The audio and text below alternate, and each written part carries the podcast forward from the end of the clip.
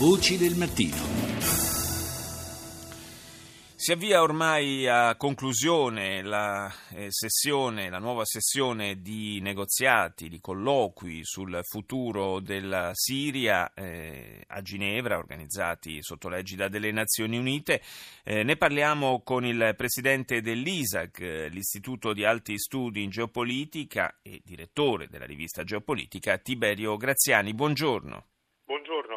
Lei e ai radioascoltatori.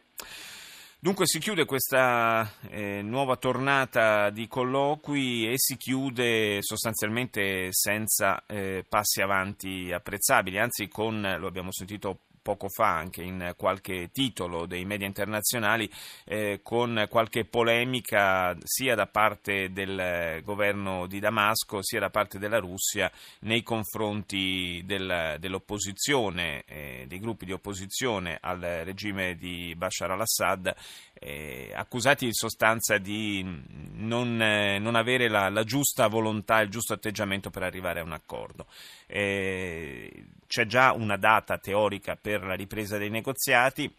Nel frattempo, come ormai è diventata prassi, possiamo dire, ci saranno degli altri incontri eh, ad Astana, insomma si va avanti, il colloquio va avanti, ma anche la guerra purtroppo parallelamente lo fa.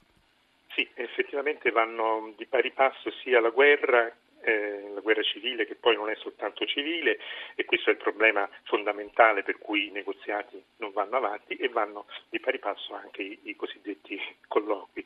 Beh, c'è da dire che non essendo una vera e propria guerra civile, perché ci sono troppi attori regionali e non soltanto regionali che cercano di di trarre a proprio vantaggio questo enorme arco di crisi che adesso è focalizzato sulla, sulla Siria, però giova eh, ricordare che è un arco di crisi che parte sostanzialmente dall'Africa del Nord per arrivare poi in Afghanistan ed è un arco di crisi che le potenze occidentali eh, diciamo, hanno permesso di costituirsi eh, a partire perlomeno dal 2001, se non facendo un discorso un po' più analitico e a partire proprio invece dal, dal 1979, vale a dire dal, dall'inizio della guerra tra i sovietici e l'Afghanistan.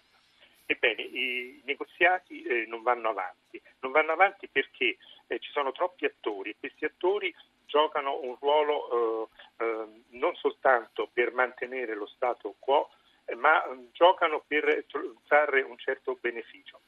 In particolare per quanto riguarda la cosiddetta eh, diciamo, coalizione ehm, eh, moderata, moderata per modo di dire perché sì, ovviamente. una coalizione Parlare, armata. Devo dire sia la parola moderato sia la parola civile accostati al conflitto in, eh, in Siria fa un po' venire i brividi. Fa, fa, venire effettivamente i brividi.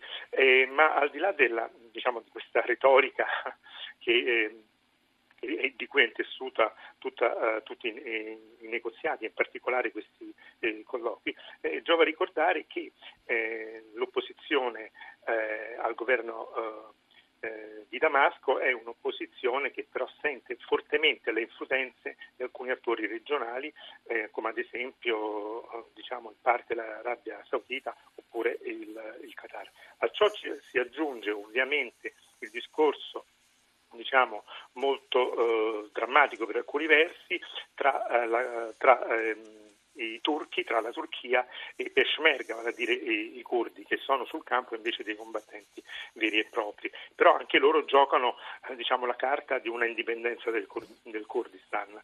E poi a, a, ciò si aggiunge anche l'Iran che attraverso l'Iraq ovviamente eh, preme su, uh, sulla, sulla, Siria. C'è da dire che da, mh, questo negoziato, questa seconda uh, edizione, in quest'ultima edizione, ehm, ci si aspettava qualcosa di più, perché sì. c'era stato appunto il, l'incontro eh, diciamo, eh, tra eh, Russia, eh, Turchia e Iran ad Astana a gennaio. E lì qualcosa si era tentato di costruire, e si era già, il fatto già di far avvicinare eh, diciamo, l'opposizione ai rappresentanti del governo di Damasco era già un passo avanti, però è rimasto bloccato sostanzialmente.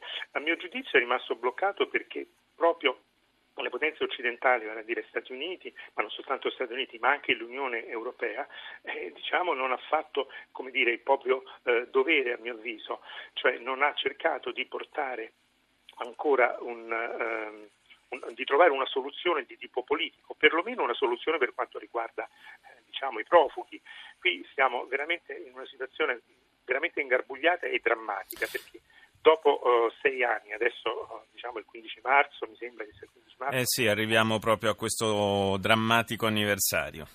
Drammatico anniversario, beh, ci sono stati tra i 200.000 e i 300.000 eh, morti, se non vado errato, milioni di profughi e qui almeno queste soluzioni dovrebbero essere, come dire, eh, sotto l'egida dell'ONU. Eh, come eh, si è cercato di fare, dovrebbero essere però risolte. Ma come, come diceva eh, lei, Graziani, sono forse troppe partite eh, che vengono giocate in contemporanea da troppi attori nello stesso scenario eh, a rendere davvero complicata la composizione di questo puzzle, ma eh, è una soluzione complicata ma necessaria e doverosa da trovare. io ringrazio il presidente dell'ISAG, Tiberio Graziani, per essere stato nostro ospite.